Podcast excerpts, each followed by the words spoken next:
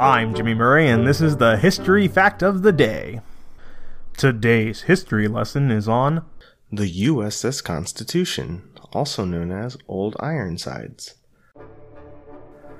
The USS Constitution, which is also known as Old Ironsides, is a wooden hulled, three masted heavy frigate of the United States Navy.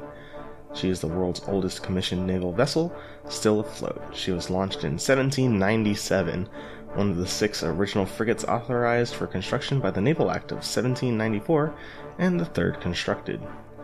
Constitution is most noted for her actions during the War of 1812 against the United Kingdom, when she captured numerous merchant ships and defeated five British warships the HMS Guerriere, Java, Pictou, Cyane, and Levant.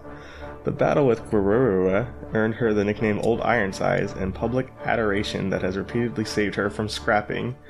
She continued to serve as flagship in the Mediterranean and African squadrons, and she circled the world in the 1840s.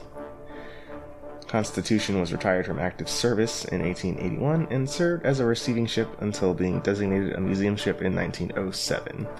In 1934, she completed a three year, 90 port tour of the nation. She sailed under her own power for her 200th birthday in 1997. I actually remember that. I think that's why I did this episode. Also, today marks an anniversary of something, and I can't find it in my notes right now. As a fully commissioned Navy ship, her crew of 60 officers and sailors participate in ceremonies, educational programs, and special events while keeping her open to visitors year round and providing free tours. I'm Jimmy Murray. Thanks for listening to History Facts on the Kid Friendly Network. Music is by Kevin MacLeod. Executive producer Chris Krimitsos.